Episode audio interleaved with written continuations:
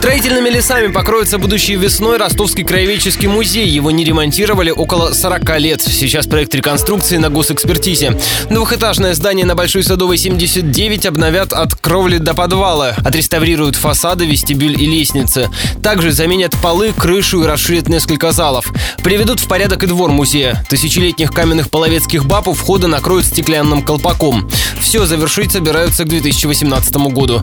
Во время ремонта музей будет открыт для посетителей, но часть экспозиции перевезут в хранилище, рассказала радио Ростова директор Галина Куликова. Возможно, что, смотря по плану производства работ, возможно, мы закроем одно крыло, второе будет пока работать, пока одно будет укреплять фундамент. То, что мы не закроемся точно вообще, это совершенно однозначно. Мы можем перейти на другие площадки. У нас есть еще три корпуса, в которых мы продолжим свою работу. У нас есть еще корпус на площади Свободы 14, корпус на Газетном 47 и корпус на Горького 86. Музейщики надеются, что после ремонта экспозиции станет больше. Сейчас посетителям удается показать только 6% от того, что хранится в музейном фонде.